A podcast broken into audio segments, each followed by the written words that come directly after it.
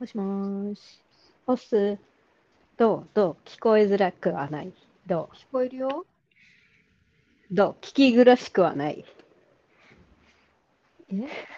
え？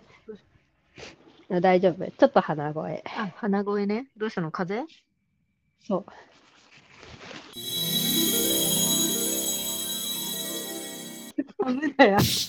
ごめん。ごめん。今のは絶対カットしてね。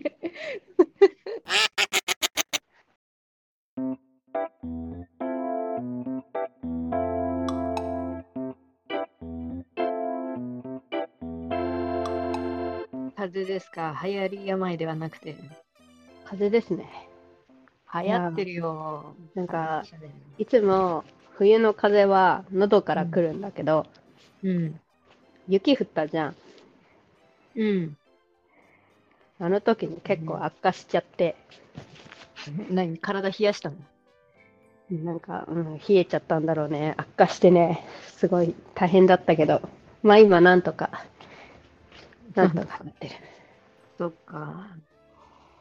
そうだね。雪、雪降ったね。そういえば。だいぶ前になるけど。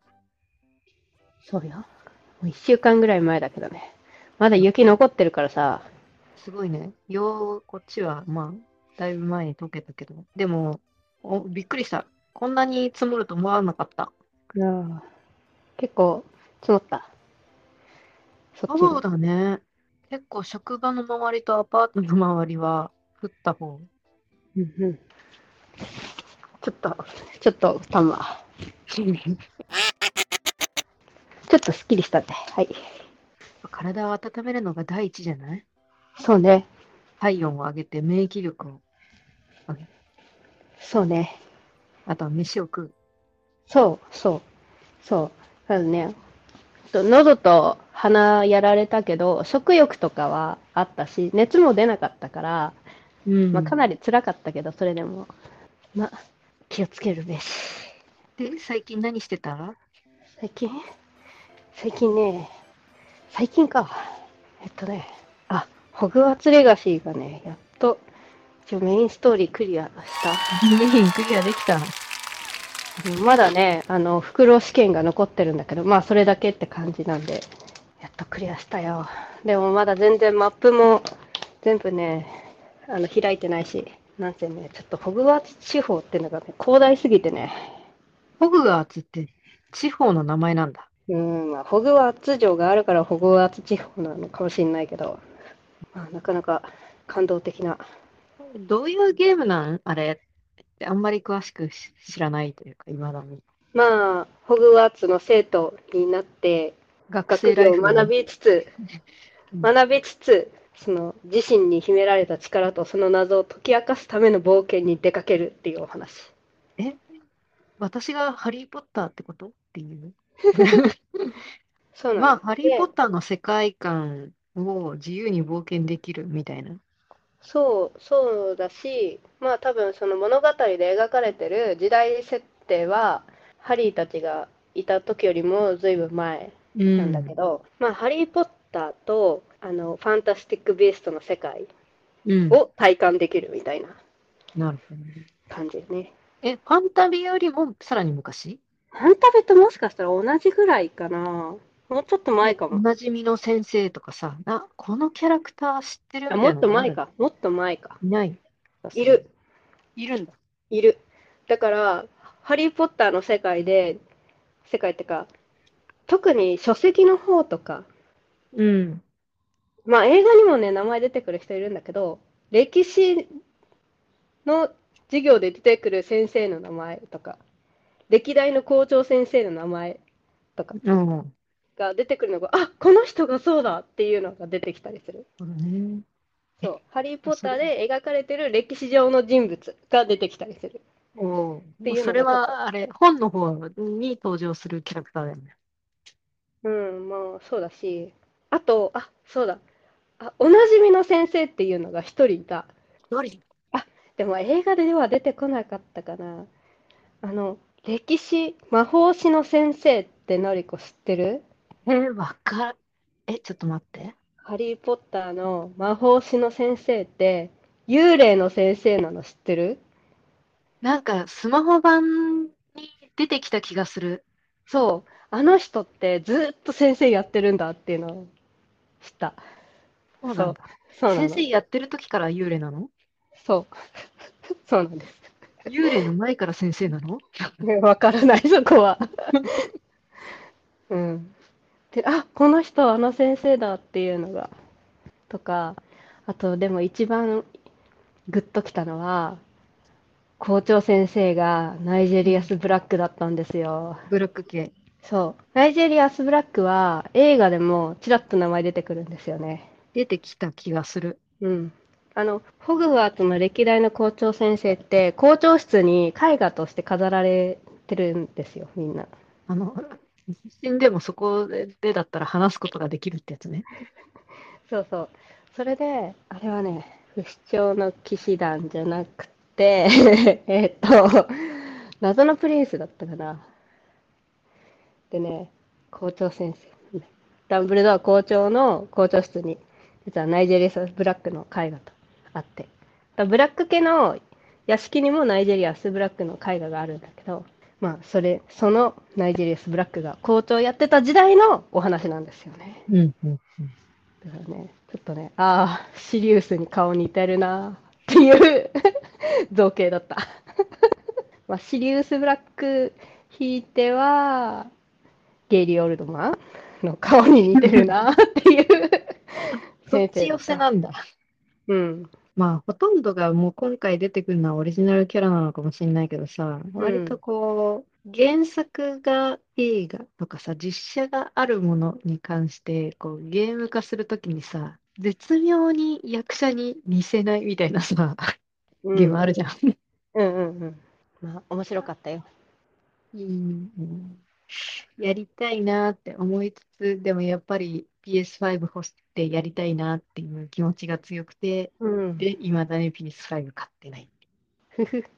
まあ、私の PS5 をいつか、いつか手に入れた暁にはまたホグワーツレガシーをやろうと心に決めてるよ。そんな感じ。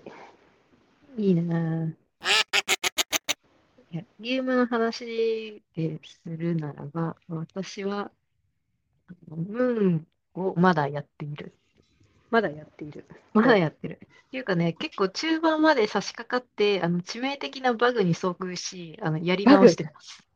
あちゃこれね、多分そんなことね、めったにないと思うんだけどね、なんか重要なアイテムが消えちゃって、あれうわ進まなくねみたいなことになって、ー。うん。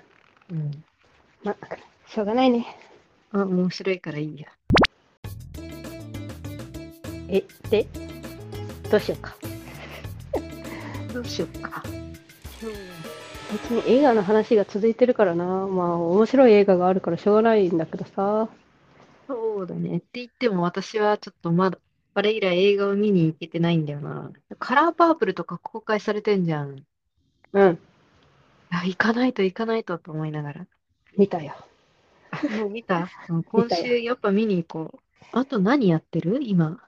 あれ、哀れなる者たち見見に行ってないの？あ、見に行ったよ。私、ゴールデンカムイとあれ、日本仕立てで見たんだから。うん。最高だったな。映画、ポッドキャストをね、うん。一つ聞聞き始めたんだけど、うん。これ、ウィークエンドでね、あの、知り合った番組で、洋館スタジオ、えー映画と無駄話っていう、男性3人が映画のね、感想を話すうん番組なんだけど、うん。面白いのがね、映3人で話してる中で、映画好き2人と映画嫌い1人による愉快なゆるゆるトークなの。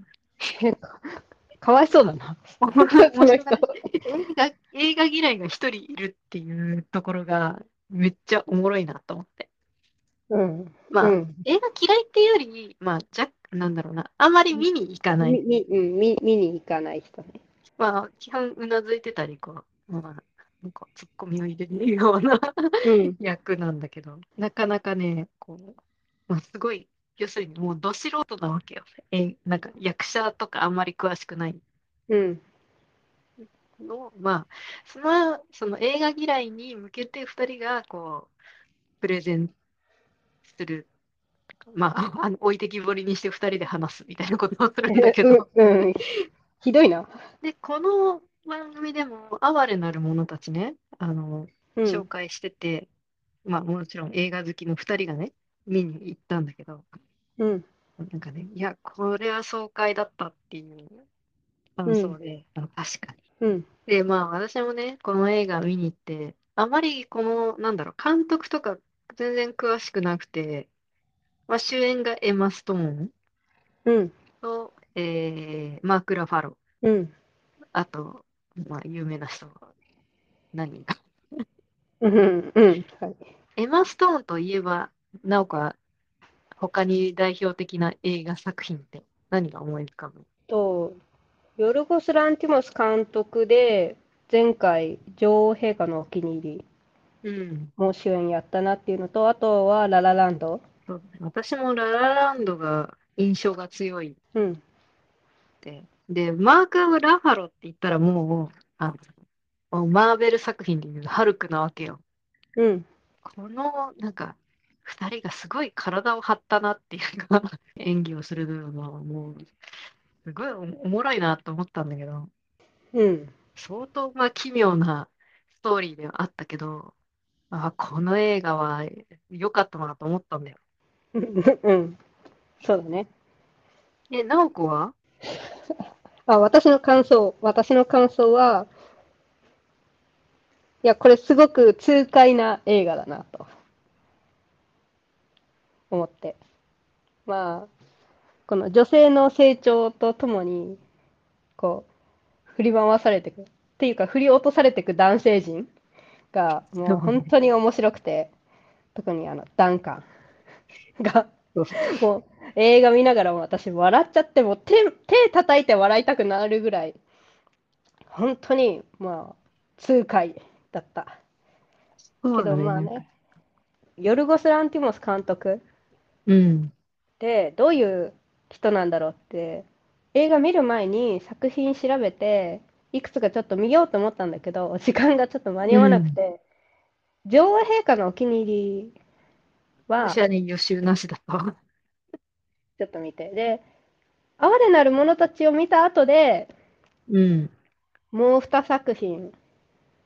まあこれこの話はまた後でしたいんだけど見たんだけど、ああなるほど。こういう世界を描く人なんだっていうヨルゴス・ランティモス監督だねなんだけどまあかこの監督の作品の中で私はもうダントツで哀れなる者たちが好きって思った。うん。このタイトルの哀れなるものって一体誰のことっていうのが、こう、だんだんね、こうストーリーが進んでいくにつれて浮かび上がってくるっていうか、うん、まあね登場人物みんなその哀れな部部分はあるんだけどあー一番は私の中ではダンカンだよな。ダントツで、まあ、まだね可愛げがあるというか可愛げがある哀れなるものだからだんんだんこうさ、最初はすごいプレイボーイで、さ、こう、やり手の男みたいな感じで出てくるのに、だんだんこの落ちぶれていく姿がね、もう途中でバーカウンターに頭を打ちつけ始めたところからもう 爆笑みたいなあれ、あれガチでぶつけてますみんなさ。そう。でも、パリ行ったところで私笑ってたから、映画館で。いや、うんあれは確かに笑う。パリは笑った。もう、笑い。笑いこらえられなくて笑ってた。うん。もう、最高だった。うん私的におなんか結構受けたシーンは、あの、船にさ、うん。乗った時にさ、その、夫人とさ、その黒人の、まあ、男性に出会うじゃん。うん。ああそこでさ、こう、ベラが、まあ、割と知性をさ、身につけ始めてさ、うん。本を読んだりして、その夫人たちと仲良くなっていくところで、こう、それが気に食わないダンカンがさ、あの、船からなんか、お、引きずり下ろしてやるみたいなこと言って、こう、夫人を がさ、座っている椅子をさ、あの、引っ張ってさ、こう、甲板に投げようとするんだけどさ、いまいち力が全然ないからさ、椅子は動かないしさ、全然持ち上がる気配もないしさ、あれ、いや、引きずって、引きずって動動かしてったけど。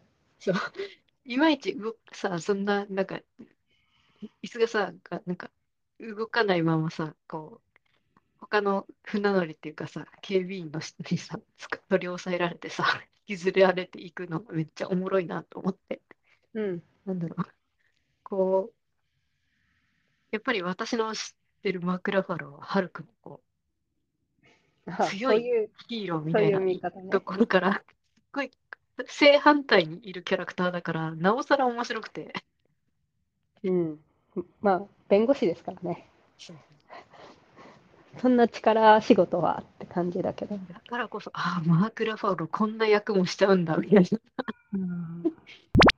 な。まあ、見る前に、まあ、知ってはいたんだけど、これ、あの、18禁あの映画、私ね、あの、知らなかった。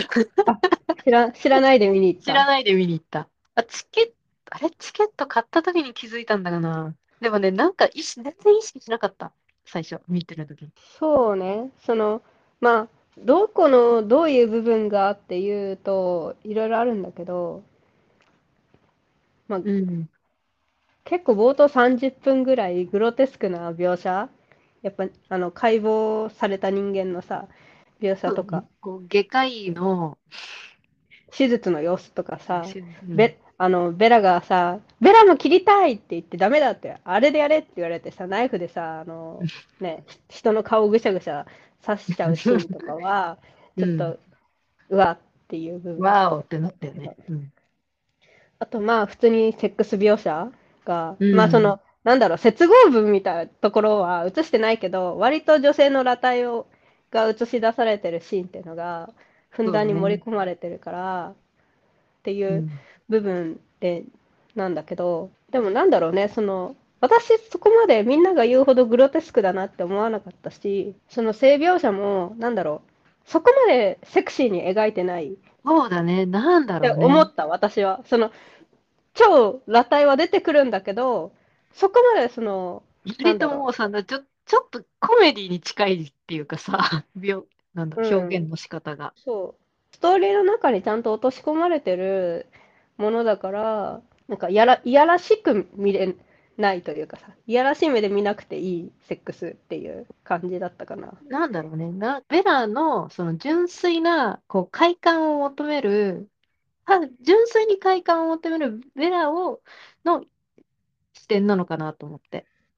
そうね、だからさその、こいやらしくない感じだったよね。う、そう、あくまでも、こう、まあ、欲望のままっていうかさ、もう、うん。特に最初、あそこに着いた時なんかは、なんかもうさ、三大欲求をさ、こう、純粋に求めるみたいなさ、なんか食欲に関してもさ、こう。うん食べ過ぎて吐く。食べ過ぎて吐くシーンとかさ、うん、そうね、そうなんだよね。だそこがね、面白かったし、あ、でもやっぱりね、そのベラを演じたエマ・ストーンの演技が、本当にすごいなっていう感じ。まあ、なんかうんそもそもさ、この哀れなる者たちがどういうストーリーなのかっていうのを、あの、知らない人にね、説明しないといけないんだけど、天才外科医の手によって不幸の死を遂げた、そう、あの、ん？女性が、胎児の脳を移植されて、奇跡の復活を遂げて、そこから新たな人生を歩んで成長していくっていう物語なんだけど、簡単に説明すうると。なんかさ、体は、体は大人、頭脳は子供、ほんとそのまま。のそう、赤ちゃんの脳を移植されたじ成人女性うん。の演技っていうのがて、か、まあ、本当にすごい表現されてて、だってさ、普通の人が、普通の人ってかさ、まあ、素人がさ、やろうとしたらさ、絶対コメディになっちゃうじゃん。うん。俳優とかの演技をする学校とかでもそういうのってやるんだって。だけど絶対おかしくなっちゃう。じゃん。普通の人が下手にやろうとすると、赤ちゃんのモノマネしてくださいとかさ、言われたら絶対おかしくなっちゃうのを、なんかすごい説得力を持って演じてるから、そうそれがすごいなたみたいなだたださ、こう、くるくる、ま、回るだけ。ちゃんと赤ちゃんみたいな。ちゃんと子供の演技、見た目は大人だけど、みたいなのがさ、あれがすごいなって思って、すっごいそれで引き込まれていく。毎回こう、もうシーンが変わるごとにさ、ちょっとずつちょっとずつ成長していくんだよね。あ、あ、なんか0歳だったのが1歳になって、あ、3歳ぐらいになってるみたいなさ、子供、なんか、うん。それが、こう、細かく、こう、演、演じら、演じてるっていうかさ。そう。でさ、私、パンフレット読んでないんだけど、うんこれさ、順取りだったのかな？じゃなかったら、すごいよね。怖いよね。いや、普通に、普通うんにその演じるのもすごいんだけど、これ順番に取ってのがいったのかな？ここまで書いてあったかな？私はパンフレット読んで、まあその、まあ、エマ・ストーンのインタビューとかも載ってたんだけど、うん。まあ、今回の作品で、脚本とかそのに関して、エマ・ストーン自身もそこに携わって、こう、どう。うん表現していくかみたいなのをね、決めうん。てったらしいし、もともとのその原作の小説の方うん。をエマ・ストーンがその、まあ、映画になる前にね、読んでね、うんなんでこの作品は評価されないんだろうっていうのに疑問を感じてたみたいな。うん。うん。うん。いやー、そうなんだよね。原作のね、本ね、まだちょこっとしか読んでないんだけど、あ、私。買ったの？買った私も読みたい。原作の方はね、また結末がね、ちょっと違うところで終わってるっていう話。っていうか、まあ映画の方は付け足されてるって話なんだけど、まあなんだろう、ヨルゴス・ランティモス監督の映画にしては、すっきり終わったなっていう感想 でした。私、本当に最後の最後まで本当に楽しい映画でよかったって感じだった。まあね、この本当に絵本的な世界、ね、偶話的なとで表現されたりね、グロテスクバービーって言われたりね、してる中で、まあ私は好きだけど、ちょっと苦手な人は冒頭30分ぐらいでふ振り落とされちゃうかなっていううーん、そうだ作品だね。から、まあ見る人は選ぶけど、選ぶけど、うん、私は好きでした。全体的にいいって感じだった。で、このヨルゴス・ランティモス監督、ギリシャの人なんだけど、で、なんとなく納得するしたでしょ。ギリシャ人なんですよ。失礼じゃない そんなことない。あの、気持ちはわかるけど。あ、わかるけど。ほ他の作品も、あの、上映、陛下のお気に入りと、あと、ロブスターと、聖なる鹿殺しっていう作品を見たんですよ。まだ他にも見たい作品あるんだけど、あ、見たことない、全部。女王陛下のお気に入りは、なんか、ロードショーされた年に、あの、えーアカデミー賞かなんかね、すごいノミネートされたっていうことしか知らないかな。うんそう。で、それも、まあ、良かったんだけど、こう、ロブスターは、またこれもね、不思議な世界観で、まあ、現代に近いんだけど、うん。もうその世界では必ず男女は結婚しなきゃいけなくて、結婚してない独身の人は、あの、婚活パーティーみたいなホテルに1ヶ月間収容されて、そこでカップルが成立できなければ、動物に姿を変えられてしまうっていう世界なの。もうそれがルールなの。うん世界。で、主人公はいろんな策を講じて、カップルになろうとするんだけど、できなくて、そこから逃げ出して、で、またレジスタンスみたいな集団に入るんだけど、そこでは逆に恋愛は禁止されてるんだよ。だけどうんそこで恋に落ちてしまって、どうなるのか、みたいな。なるほでまあどね。そのホテルにね、来た時に最初に、あなたはもしその動物になるんだったら何がいいです何を希望しますかっていうのを聞かれるの。うん。一応希望には、そういう希望には答えてくれるんだけど、まあ、どういう原理でその動物に変えられるのかわからないんだけど、うん。で、そこで主人公が選んだのはロブスターがいいっていう。そこから題名が来てるんだけど、まあそこれもね、ちょっとね、面白い、世界が面白くて、まあ、じわじわね、後から面白くなっていく作品って感じで。なんか、こうさ、異様な世界でファンタジックに描きつつ、なんかちょっとさ、現代風刺が効いてるようなそうそう、そうそう。そうなのって。聖なる鹿殺しも、本当にね、まあちょっとえぐい話なんだけど、なんだかんだで私もこの聖なる鹿殺しが、うん、好き、好きだなっていう作品で、心臓外科医の主人公が、まあ、ある青年と親しくなるんだけど、実はその青年は、には目的があって、家族、うんその、お医者さんの家族を巻き込んで、いろんな事件に発展していくっていうお話なんだけど、ほまあ、これもね、ちょっとね、結構内容がえぐいんだけど、と、まあ、うん、ホラー、ホラー、これはちょっとホラーも入ってるかな。まあ、ヨルゴス・ランティモス監督の作品ってちょっとそういうテイストが入ってる。あの、え、全部、全部、あれ？あの、し年齢してあるやつ？せセロ判定あんの？あったかなうん、でも、大体あるまあ、と思う。大人向けっていううか、ん多分、本当うん、にそさ、う。いや、いや、まあ、端的に言うと、セックス描写が全部入ってる。あ、聖なる鹿殺しは、あれどうだったかな？あ、まあ、哀れなる者たちほどじゃないけど、って感じだけどね。うん。うん。そう、ヨルゴス・ランティモス監督って、の作品って、まあ、全部共通してそういう描写が必ず入るんだけど、まあ、あの人はなんかちょっとアメリカの映画に反発して、あえてそういう作風にしてる、作品の中にそういう描写を入れてるっていう話があって、うん。で結局その、セックス自体は男女の営みであって、まあ人、ね、人類の繁栄の根源なわけじゃん。だから、それをなんか、あえて R 視点にしてる意味がわからないと。で、アメリカ映画のその人が殺されたり、殺害されたね、なんか残虐なね、方法で傷ついたりする方が、なんか映画の表現として、それと、いいどうなの？いいの？どう、えー？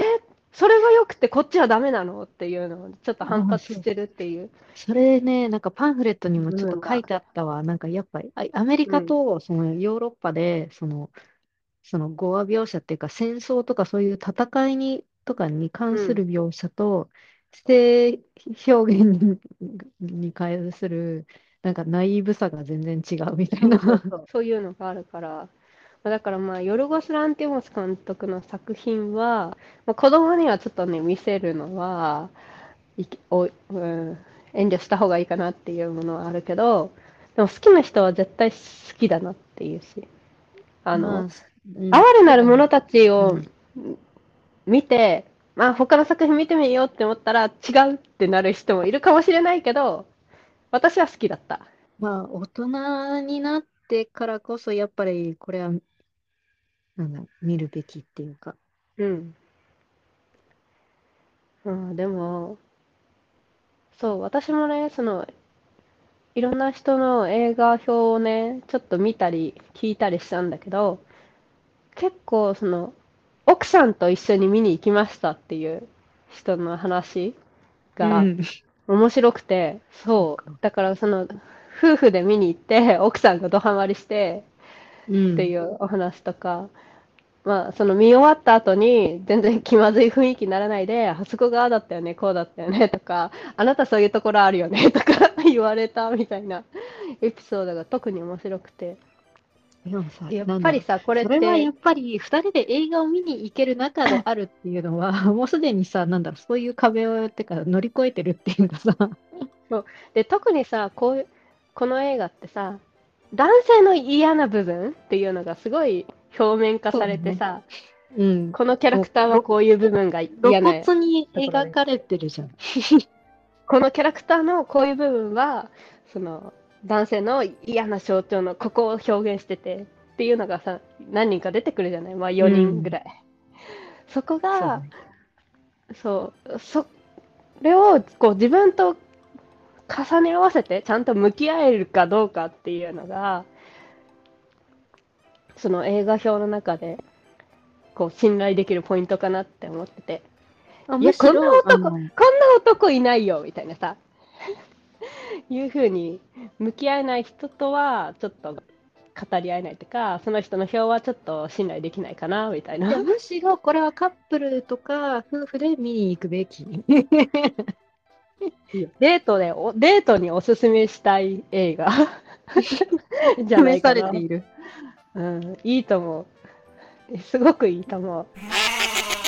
面白かった。もう一回見に行きたいんだけど、あんまりね、やっぱね、まあね、場所に、地域にもよるかもしれないんだけど、あんまり栃木では人気ないみたい。